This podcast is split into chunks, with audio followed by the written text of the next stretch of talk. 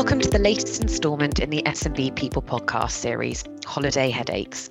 I'm Hollie Ryan, and I'm joined today by Chantelle de Filippis to discuss a number of issues that employers may experience as we enter the busy summer holiday season, which is why we've appropriately named this podcast Holiday Headaches.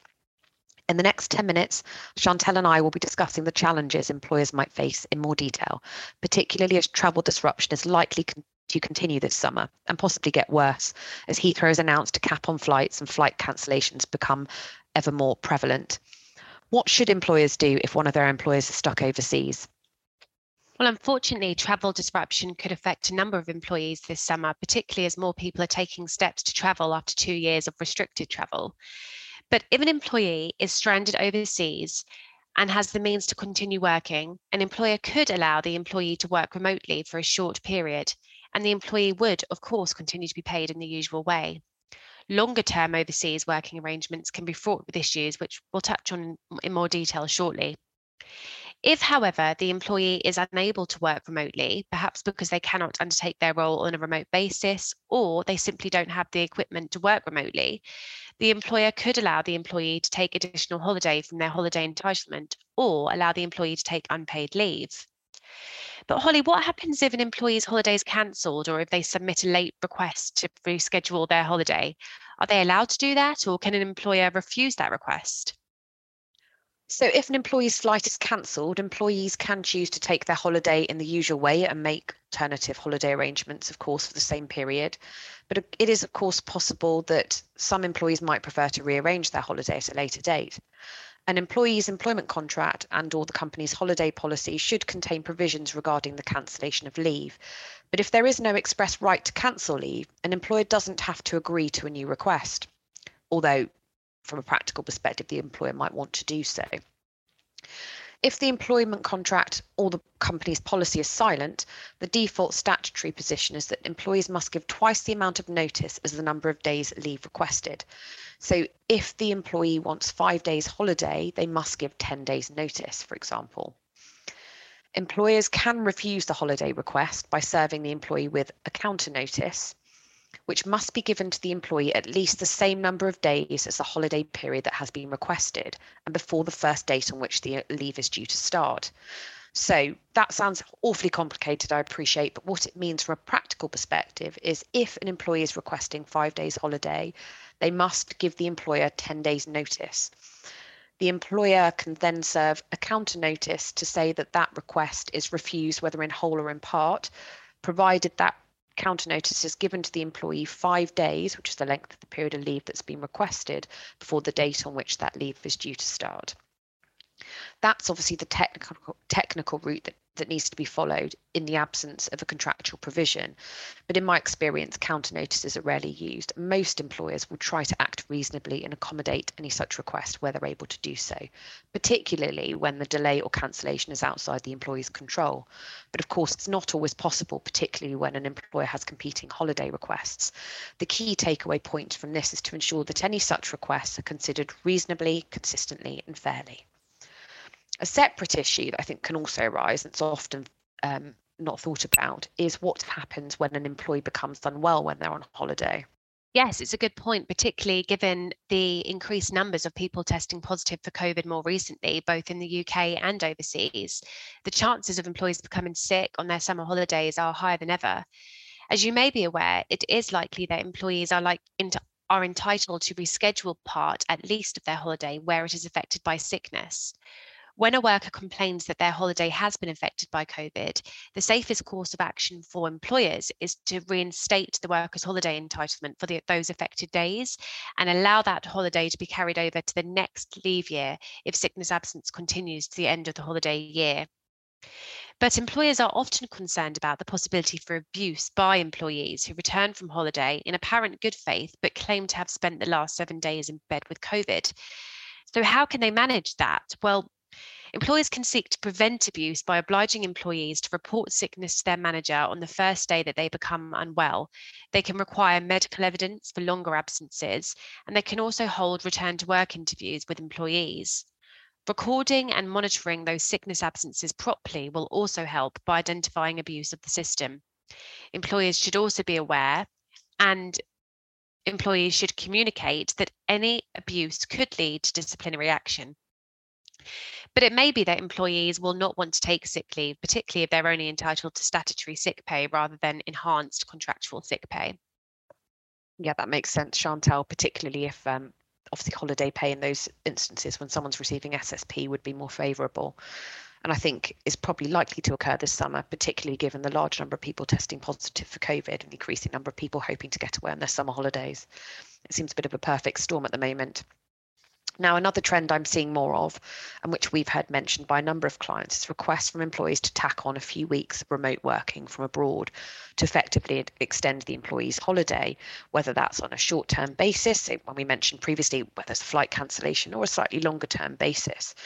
And employers, you know, are sympathetic to such requests and keen to facilitate um, these sorts of requests where possible, particularly in light of the ongoing war for talent and, you know, because they want to seem reasonable. However, there can be some practical risks and costs associated with remote working from abroad, especially as the law doesn't seem to have quite caught up with our more modern way of working following the pandemic. Okay, so legally, an employer is not under any obligation to allow their employees to work remotely from abroad. But if it is viable, what are those issues that they should consider? That's correct, Chantelle. Um, the safest approach, um, because there are a whole host of issues to consider, is to seek UK and local advice before approving remote working arrangements, as it's likely that there could be legal, tax, and immigration implications. From an immigration perspective, of course, employers will want to check that an employee can legally work in the relevant country, even if the employee is only there for a couple of weeks following Brexit, British citizens no longer have an automatic right to work in the EEA, and therefore immigration permissions may need to be sought.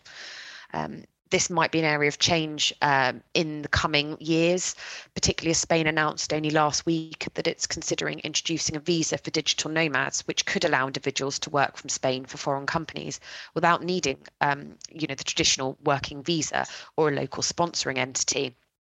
So, you know, it might be the case that in the future we see requests for more permanent overseas working arrangements becoming more common.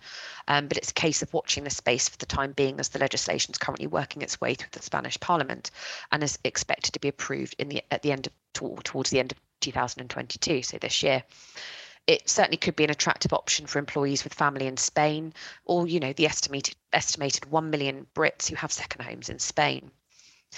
So I've talked about immigration implications, but aside from those, there are of course a number of other considerations, such as whether the employee could benefit from any local employment protections and whether there are any tax implications arising from a remote working arrangement, as well as whether the employee's presence in the relevant country could cause permanent establishment issues.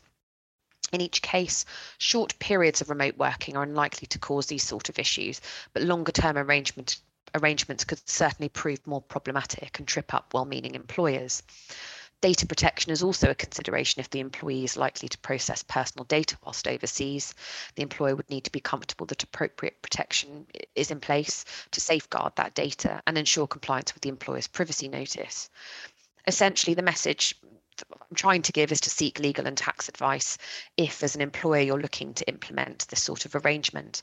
And while short term overseas working arrangements, particularly for the odd day, are likely to be less problematic, um, certainly longer term arrangements um, should uh, certainly be backed by um, advice. And from a practical perspective, if employers are willing to accept those requests to work from abroad, um, it can be sensible to introduce a policy to explain how requests should be made and to ensure that requests are dealt with fairly, consistently, and reasonably. It would also be sensible to document any arrangements that have been agreed with staff so expectations are clear. Any such agreement should confirm the length of the arrangement, the employee's working hours if those are different. It should also contain an ability to review the arrangement and specify which policies if you know there's any difference or any change should continue during that arrangement. The agreement should also make it clear that the employee is responsible for any additional tax or social security contributions, the equivalent of NICs. That's really interesting, and we're we're likely to see a lot more of these requests um, going into the future. Another issue that we've advised on recently, particularly in acquisitions, is the practical management of holiday, particularly where employees have large balances of accrued holiday following the pandemic. Um, so all employers should ensure that their staff are taking their holiday at regular intervals, and they should ensure that the statutory minimum entitlement of 28 days is taken each year. But in some sectors, it simply hasn't been possible for employees to take their full entitlement as a result of COVID. And the government has recognised this and recently introduced legislation so that where it was not reasonably practical for an employee to take holiday as a result of the effects of COVID, the employee could carry this forward over for the next two years. So this means that some employees have accrued significant balances of leave. And it also means that technically, if an employee has booked holiday, even towards the end of this year, and subsequently tests positive for COVID, the employee could carry that leave over into the next year, which is why it's important that employers are proactive when it comes to the management of holiday particularly given that a large number of employment cases, both in the UK and Europe, state that paid annual leave is a particularly important right from which there can be no derogation.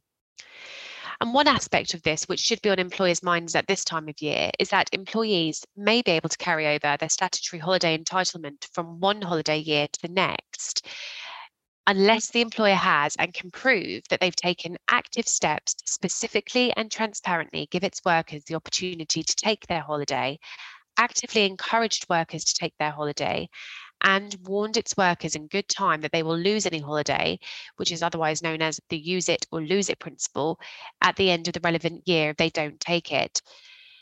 So we suspect it's unlikely a one-off reminder towards the end of the holiday year will be sufficient to meet this requirement, for the information to be given in good time.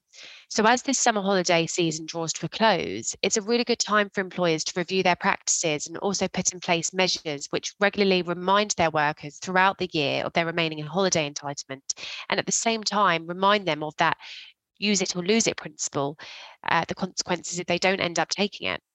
That's um, certainly good advice, Chantelle, and something that's often overlooked at this point and only really addressed at the end of the holiday year. So it's a good reminder kind of for employers to get their houses in order now, really. Um, as we draw towards the end of this podcast, um, we couldn't finish it without giving the recent Supreme Court judgment in Harpur Trust and Brazel a mention. The judgment, which was published only last week, confirmed that holiday pay for a term time worker with a year round contract should not be calculated as 12.07% of the individual's annual earnings, and that all workers are entitled to 5.6 weeks annual leave. This is likely to have ramifications for term time workers and also more widely. The judgment is particularly complex, and I certainly can't do it justice in the limited time that we have available today. But we will be publishing a legal update um, with more detail on this case in due course, so please do keep an eye out for this. So I think that's all we have time for today uh, on holiday headaches. Thank you, Chantelle, and thank you to you all for joining us. Thank you. Bye.